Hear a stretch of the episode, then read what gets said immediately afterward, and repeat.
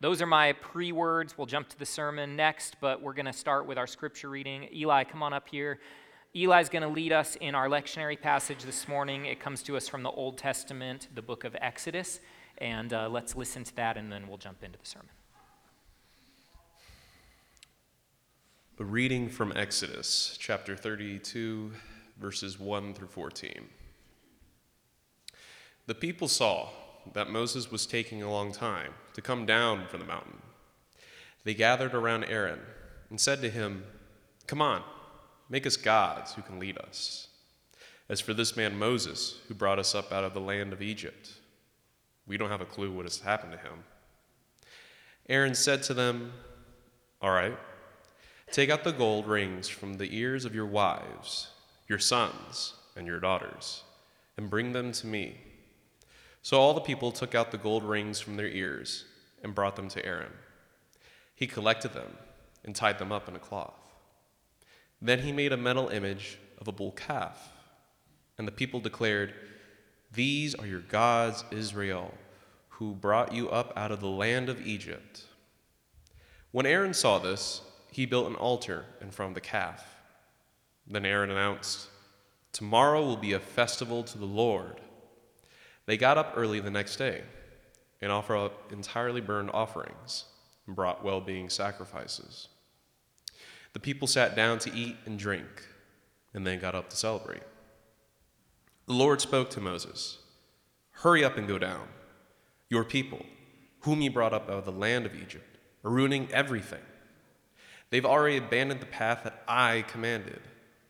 They have made a metal bull calf for themselves They've bowed down to it and offered sacrifices to it and declared, These are your gods, Israel, who brought you up out of the land of Egypt. The Lord said to Moses, I've been watching these people, and I've seen how stubborn they are. Now leave me alone. Let my fury burn and devour them. Then I'll make a great nation out of you. But Moses pleaded with the Lord his God. Lord, why does your fury, burn against your own people, whom you brought up out of the land of Egypt with great power and amazing force? Why should the Egyptians say he had had an evil plan to take the people out and kill them in the mountains, so wipe them off the earth? Calm down your fierce anger. Change your mind about doing terrible things to your own people. Remember Abraham Isaac and Israel, your servants, whom you yourself promised, I'll make your descendants as many as the stars in the sky. And I have promised to give your descendants this whole land to possess for all time. Then the Lord changed his mind about the terrible things he said he would do to his people. The word of the Lord. Thanks be to God. Thank you, Eli. Well, I think that's a fascinating passage. It's one I used to be like, I don't want to read that. And now I'm like, this is, this is good. Like, we could spend a long time on that one. Most of all, I love that Moses is like, God, would you change your mind? And God's like, yeah, I will. I, that'll throw a wrench into your theology. So, but that's, that is a sermon for another day. Um, we're ramping up toward All Saints' Day, which uh, will happen in a few weeks. All Saints is a church, it's a day in the church year, but it feels like that's underselling it in my book. It feels like we need a season for All Saints. So I've just decided the next three weeks will be our season for All Saints. Um, and uh, the reason is because in, we live in a time where pseudo identities and counter identities are on offer to us constantly. And so to sit with the question, what does it mean to be all the saints? What does it mean to be God's holy, set apart people in this world, in our day and time? That's a big question. That's an important question. And so we're going to look at that over the next few weeks, and specifically, we'll talk about the way that we worship, how worship is formed in this community, um, and, and how that helps us lean into a world where we can be God's set apart people. There's this core idea in Anglicanism uh, that is this it's lex credendi, lex, uh, oh, I said it backwards, lex orandi, lex credendi. The law of praying is the law of believing. which is to say that the way we pray and worship, the actual structures and forms and words and patterns of our worship, change what we come to believe and how we are formed to love. If you go to a church, any church, and sing songs and pray prayers and read words for year upon year upon year, you will be shaped into particular ways of believing. And so that could be good or it could be bad, but it's just human. And so we do well to take seriously that the way we pray and worship is formative in our lives. It's actually changing the substance of, of what we love and how we love and who we've come to love uh, and the way we've come to love. And so, for the next few weeks, we want to sit with some scriptures that will guide us to reflect on the, the way that we worship, how we worship, why we do what we do. Today, we'll look at that from a bird's eye. Next week, we'll actually pull apart our liturgy a little bit and just almost like guided commentary through a parish service. Like, why do we do confession and assurance? And why do we pass the peace? And why do we do the sign of the cross? What do these things mean? Um, so that because there's great intentionality around it. When David and I gather to plan our worship services, it's one of my favorite meetings each week. Uh, we get to sit and ask, what are the songs that are the right songs? And how does that connect to this prayer or this poem or this reading or this image or this practice? And there's great intentionality that is woven into the service uh, because we don't want to just randomly sing some songs and randomly do a sermon. And like we're trying to shape a community in the way that we gather together. So we do our best to be really intentional. And we're just a couple of people. And what we learn from the passage today is that a couple of people have tendencies to shape worship in their own image, right? Yeah. And so here are God's people having been miraculously led out of Egypt, and they've seen the Red Sea split, and they've walked across an ocean on dry ground. They've seen the cloud of pillar and fire. They've seen Moses with their own eyes. And having seen all of that, then God goes and takes Moses out on a retreat. And, the, and they're gone for a long time. Uh, and after a long time, all these people who have seen with their own eyes God do miraculous things in their life say, I don't know who Moses is. And, and he's taken a long time, and you know what? God's taken a long time with him as well. And they get weary of waiting. First question that comes up for me is what do we do when God's taking a long time? Longer than we want him to take in our lives. And here's what we tend to do the passage tells us. They gathered around Aaron and said to him, Come on, make us gods who can lead us. That is the most American verse in the Bible, I think. Come on, make us a, something that will lead me. Give me some vision. Give me a strategy. Give me a direction. Show me the way. This is what we hunger for, and we want to be led, and we want to see vision, and we want it on our timeline, and we don't have a clue what happened to that guy, Moses. And so we'll, we'll do something in our own image. And what's fascinating to me is here's Aaron. Aaron is the figurehead for the pastor, right? He's the priest, he's the founder of priests. Every priest tracks their lineage back to Aaron. Aaron's a good guy in Scripture. And Aaron, good guy, Pastor Aaron, says to them, All right, Bring me some rings. Take some stuff out of your jewelry boxes. Let's craft a golden cow together. I mean, how does that happen? Right? And, and, he just says, All right, let's do it. And so they go and they shape this golden calf, and, uh, and, and they, they create their own false god. And Aaron says, Tomorrow will be a festival to the Lord. It's fascinating how we can create our own thing and call it worship, right? And I think that's really instructive to the headlines today and to the realities of the day and to our own devotional lives and our own church life. This thing that we want in our image, oh, we'll say that it's worship to God. And so uh, golden calves can be called worship, but they're still golden calves. So I'm spending way too much time in this section. Uh, we, we need a different pattern uh, for worship so that we don't end up doing that, so that we don't end up crafting a golden calf. Um, the challenge is that we live from these unconscious, unexamined patterns. We have these expectations and scripts for how we think life should go. And these, uh, these patterns uh, are, are forming us. In fact, Chris, if you'll go back for me uh, to, yeah, to Pong, thank you. Some of us have a Pong pattern. We might call this karma. You all know the game Pong, right? The thing just bounces back and forth. Live with this idea that, like, what goes around comes around. There's back and forths to life. The things I send out into the universe will come back to me, you know, that kind of idea. Um, and so that's one of the unconscious, unexamined patterns that we may be living from. Others of us have this up and down pattern, this serpentine, like I'm going to go through highs and lows in my life, but it's all a bit arbitrary. There's no real purpose in it. Others of us, this is the American pattern, up and to the right. Um, I expect that it is my birthright that wealth and health and greater authority and greater reputation and greater relational and vocational satisfaction will come to me. And when it doesn't happen on that pattern, we get confounded, right? There's truth in these patterns. They're not all wrong. There's something to hold to in all of these. But they're not God's patterns, they're, they're golden calf patterns. And so they work for a while and then they don't work. And when they don't work, we're confounded and our expectations aren't met, and God seems to be a long ways off on the mountain. He's behaving in an unexpected way. And this is where the temptation arises to create our own lesser thing that will give us what we thought we deserved, what we were owed. Um, and so we need a different pattern instead that puts God at the center, not our assumptions and our expectations.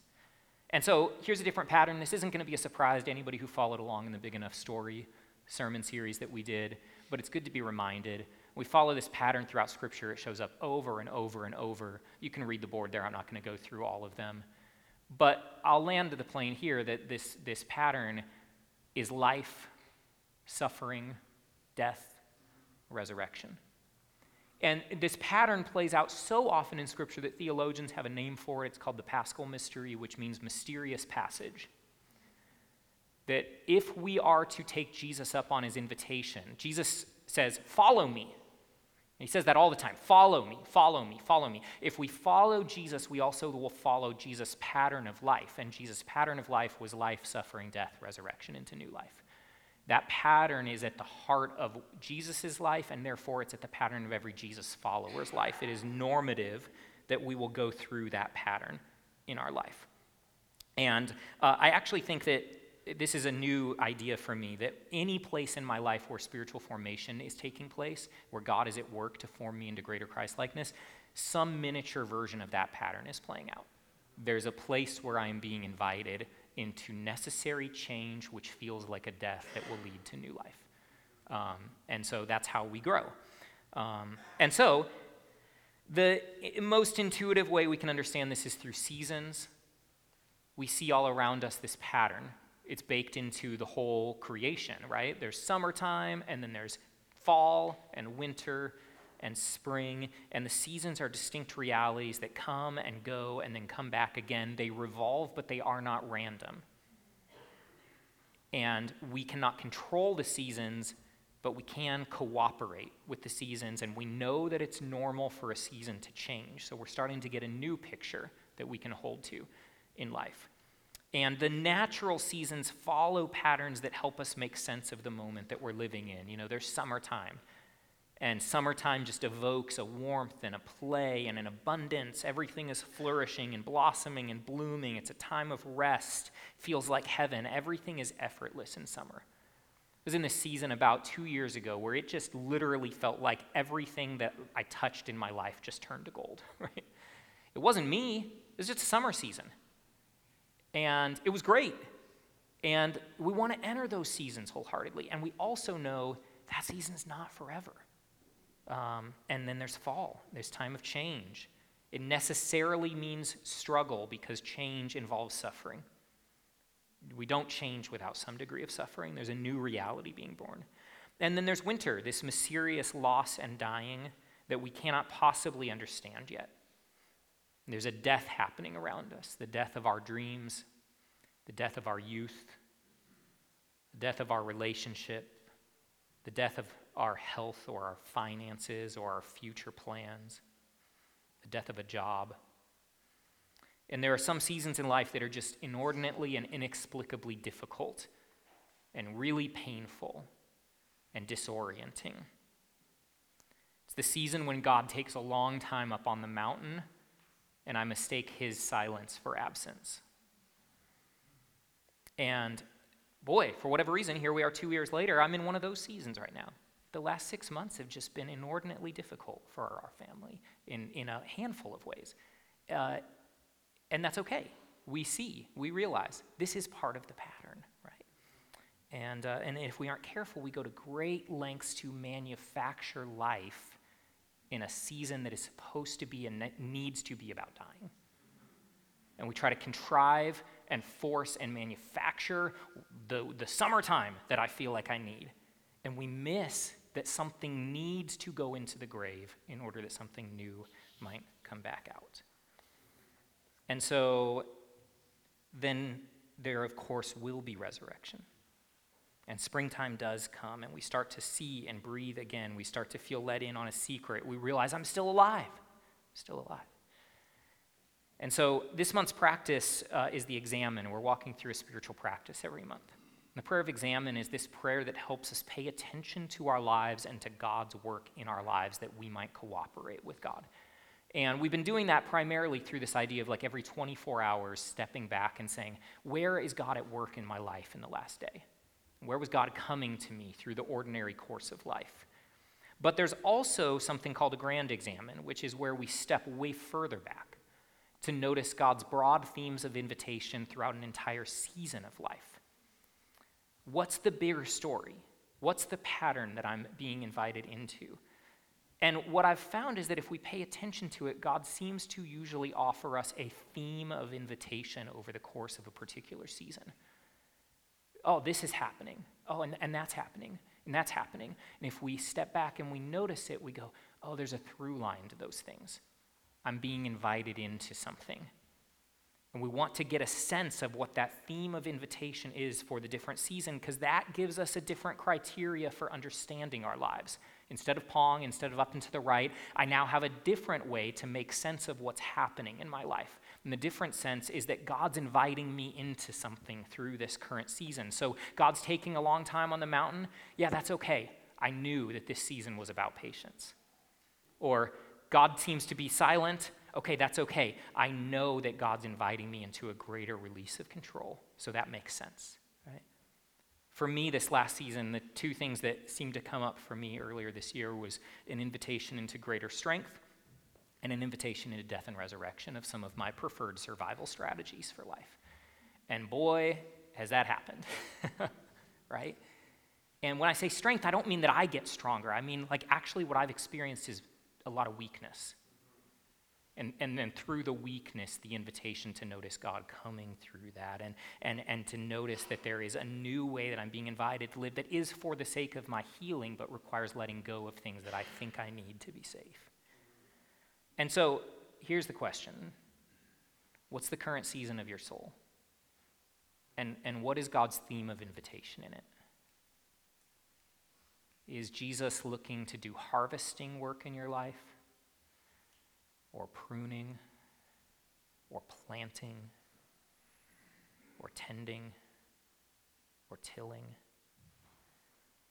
Our task is to stay with God sense what God is up to as best as we can, and God doesn't always let us in on the secret. Sometimes we just don't know. But as best as we can to discern what God's up to and then cooperate with Him in it, stay with Him in it. That's a vital part of our spiritual formation.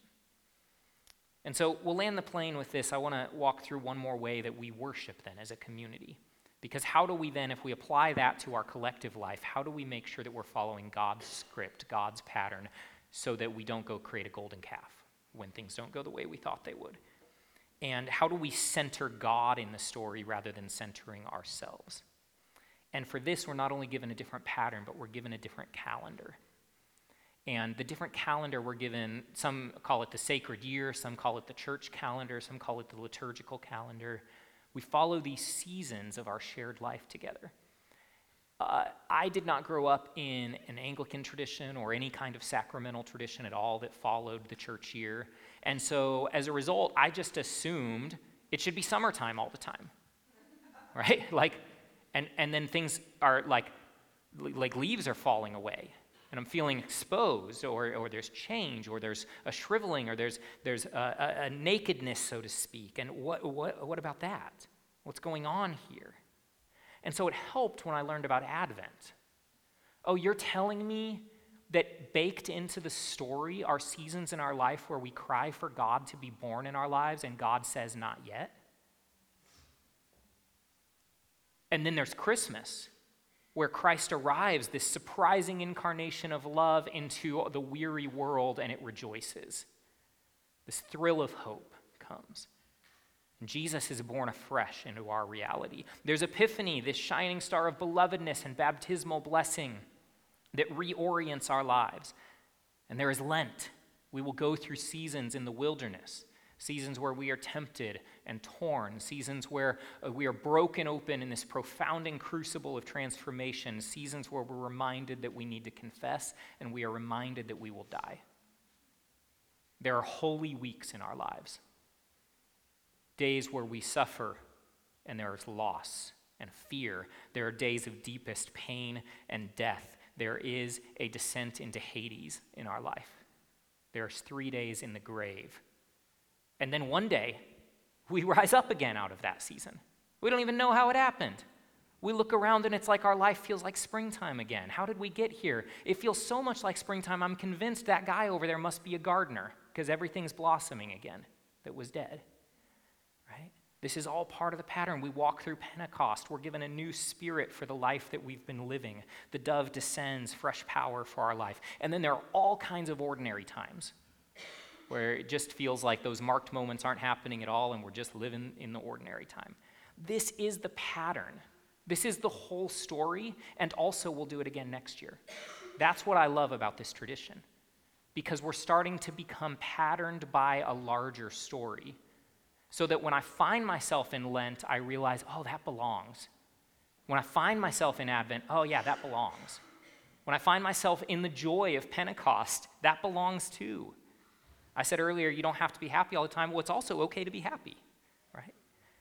And so what we're seeing here is God's in all of this calendar, and therefore it all belongs to God. You can map your whole life to those seasons. It'd be a fascinating exercise. Map your entire life. You'll find that it fits in one of those seasons. May not always be in that sequence, but the whole ingredients are up there on the board. There's nothing that happens to us in our life that doesn't belong in God's calendar.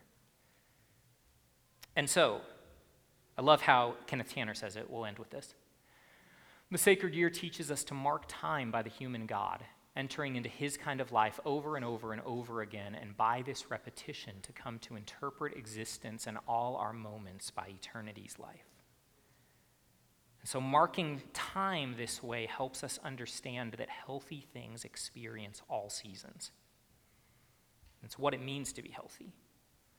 And it's our expectations for life that set us up to see hard times as this invasion or interruption rather than an invitation.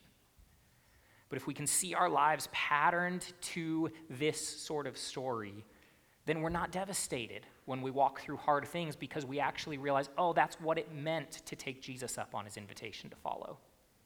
Of course, of course. And in the end, the last word is life. So, Let's go into our own hearts here for a moment as we close.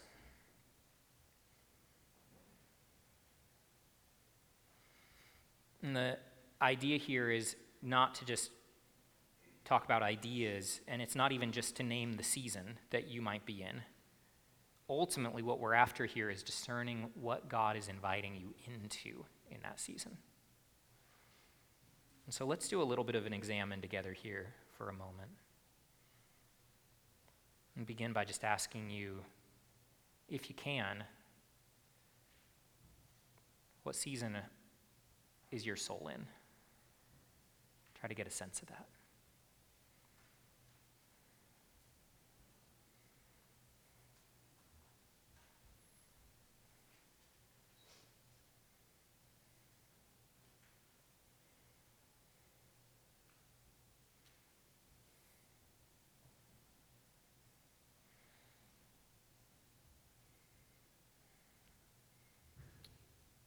And then ask God, what is the theme of his invitation? Like, if you can, try to spot a couple of highlighted moments in what you've been walking through and see if there's a common thread that God might be using to invite you into something.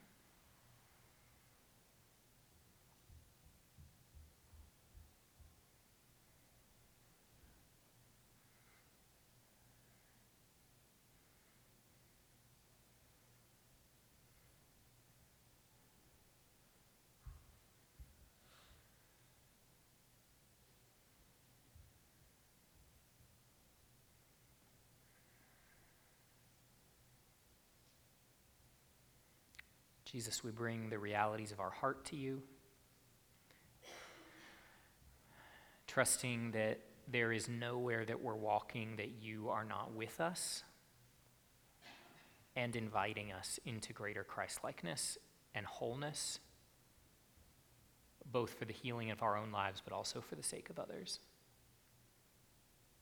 Would you help us to get a sense of what you're up to as much as you're willing to share, God? If you're not willing to share anything, would you just help us to hold on and trust?